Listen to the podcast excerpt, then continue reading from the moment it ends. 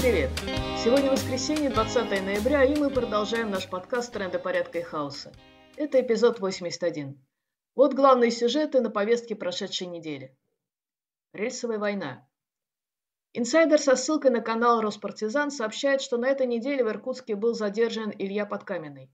Ему вменяется саботаж на железной дороге. По версии следствия, 18-летний парень обмотал рельсы медной проволокой и прикрепил к железнодорожным путям листы из школьной тетрадки, на которых было послание экстремистского содержания. Текст послания пока не разглашается, но так как даже пацифизм сейчас признан экстремистским, то хоть миру мир напиши, не обязательно на рельсах, а уже будет повод для властей к лишению свободы. Суд на улице Желябова. В том же Иркутске в СИЗО содержится Руслан Зинин, который 26 сентября, через пять дней после начала мобилизации, пришел в военкомат Усть-Илимской Иркутской области и дважды выстрелил военкома из обреза. По 317 статье УК РФ это посягательство на жизнь сотрудника правоохранительного органа. Руслану грозит вплоть до пожизненного заключения. СМИ опубликовали открытое обращение Руслана Зинина из СИЗО, где он объясняет мотивы своего поступка. Руслан признается, что его до сих пор мучают кошмары из-за посмертной фотографии приятеля, погибшего на украинской войне. И он не мог допустить, чтобы его младший брат, которому пришла повестка, был мобилизован.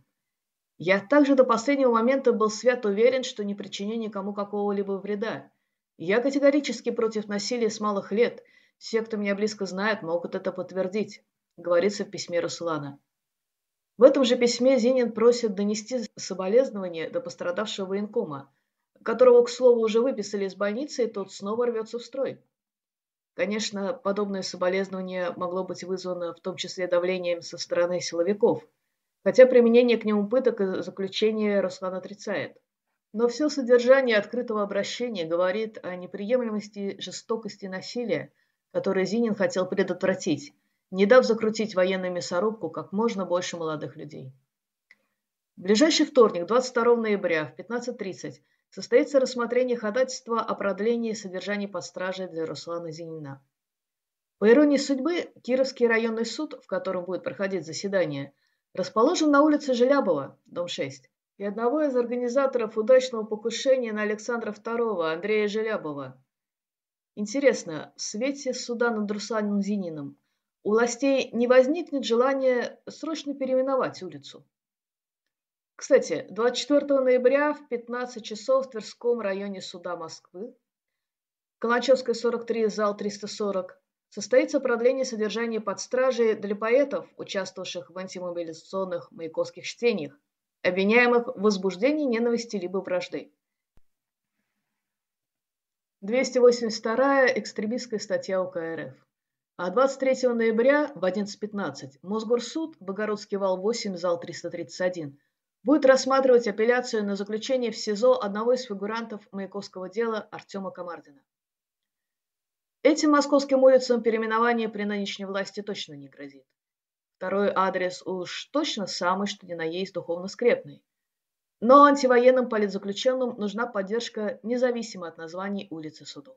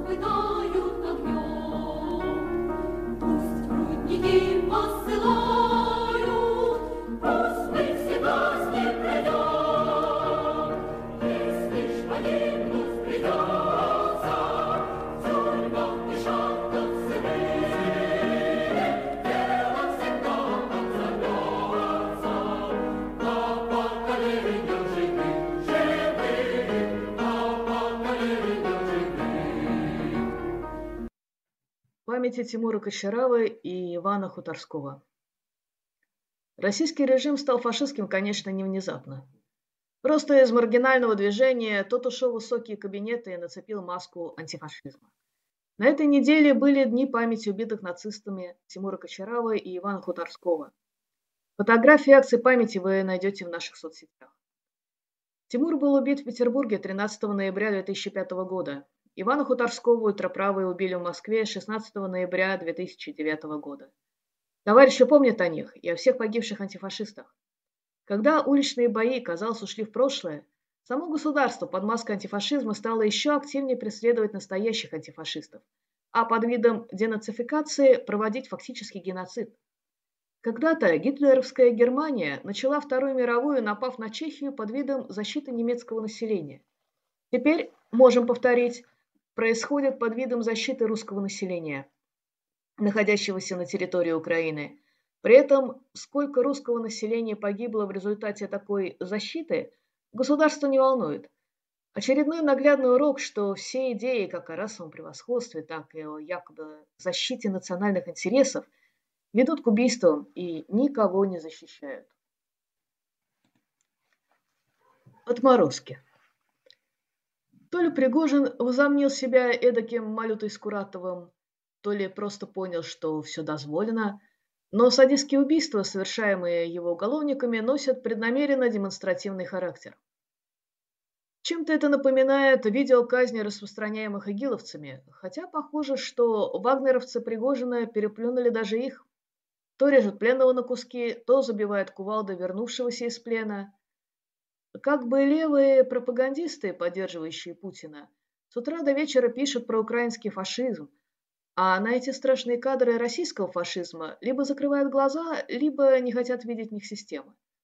Но это и есть тот скрепный, идеальный, патриархальный мир, который насаждается в Российской Федерации и на оккупированных ей территориях. Видимо, дальше будут показательные казни, как в Иране. Хотя... Иранское восстание. Иранское восстание, следить за которым мы призываем в наших выпусках, продолжается, несмотря на жестокие репрессии и убийства не только протестующих, но и случайных представителей гражданского населения, среди которых есть дети. Эти репрессии только сильнее питают народный гнев к представителям властей и духовенства, что в Иране одно и то же. Пропагандисты режима теперь тоже не могут спать спокойно. В революционерами был ликвидирован сотрудник Министерства информации.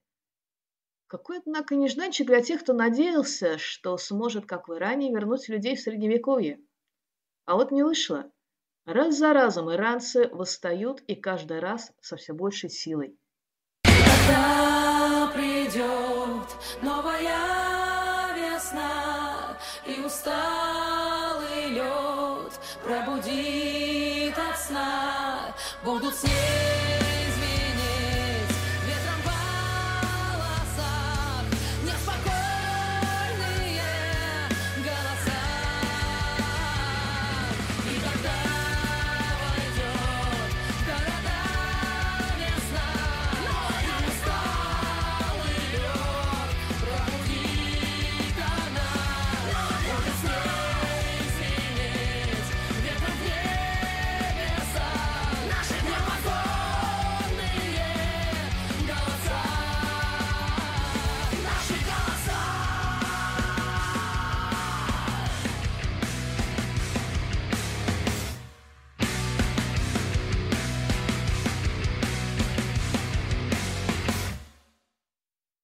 Эрдоган и Рязанский сахар. Лозунг «Женщина, жизнь, свобода» восставшие иранцы взяли у курдянок из Рожавы. Часть Рожавы с попустительства мирового сообщества оккупирована властями Турции, якобы для борьбы с терроризмом. Теперь Эрдоган повесил на курдянок из РПК еще и недавний теракт в Стамбуле. Представители РПК отрицают свою причастность к взрыву и выразили соболезнования погибшим – а также напомнили о том, что они не воюют с мирными гражданами. Для Эрдогана запугивание курским терроризмом – типичная тактика. Вот что говорит журналистка Лиза Шишкова в интервью для Докса. Власть выбирает ту же тактику, что и ранее. Устрашение войной, терактами, закручивание гаек. К выборам в 2023 году им нужно избавиться от всех оппонентов. Поэтому нужна напряженность в стране, поиск врагов внутри. Теракт 13 ноября – еще один повод для усиления контроля и репрессий. Знакомая картина. Если вспомнить, что Путин пришел к власти на фоне страха перед терактами, а затем удерживая ее, постоянно ища врагов, то внутри страны, то снаружи, то версия с рязанским сахаром уже в исполнении спецслужб Эрдогана не кажется противоречивой. Те, кто был юн в период скандала с домом в Рязани, в котором бдительные жильцы обнаружили, как они думали, гексоген, а силовики через три дня сказали, что это был просто сахар, и проводились учения. Могут почитать расследование новой газете по ссылке. Очень мутная была история. Почему же тогда Эрдогану можно, а Путину нельзя? Да никому, собственно, нельзя. Но ожидать какой-то справедливости от той мировой системы, которая сложилась, не представляется возможным. Особенно сейчас, когда вся она трещит по швам, и фашизм вновь возвращается в большую политику, как, например, в Италии. Но ведь людям нужна справедливость. И мир, конечно же. И вот здесь наше анархистское дело – Объяснить людям, что другой справедливости и другого мира, кроме того, который они построят своими руками, не будет. А если они опять доверят строить мир и справедливость государству и властям, то не будет им ни мира, ни справедливости. Ну, вот и все на сегодня. Напоминаем, что в трендах порядка и хаоса участники автономного действия дают анархистские оценки текущим событиям. Слушайте нас на YouTube, SoundCloud и других платформах. Заходите на наш сайт Autonomor, подписывайтесь на email рассылку. Выпуск номер 81 подготовила Нина.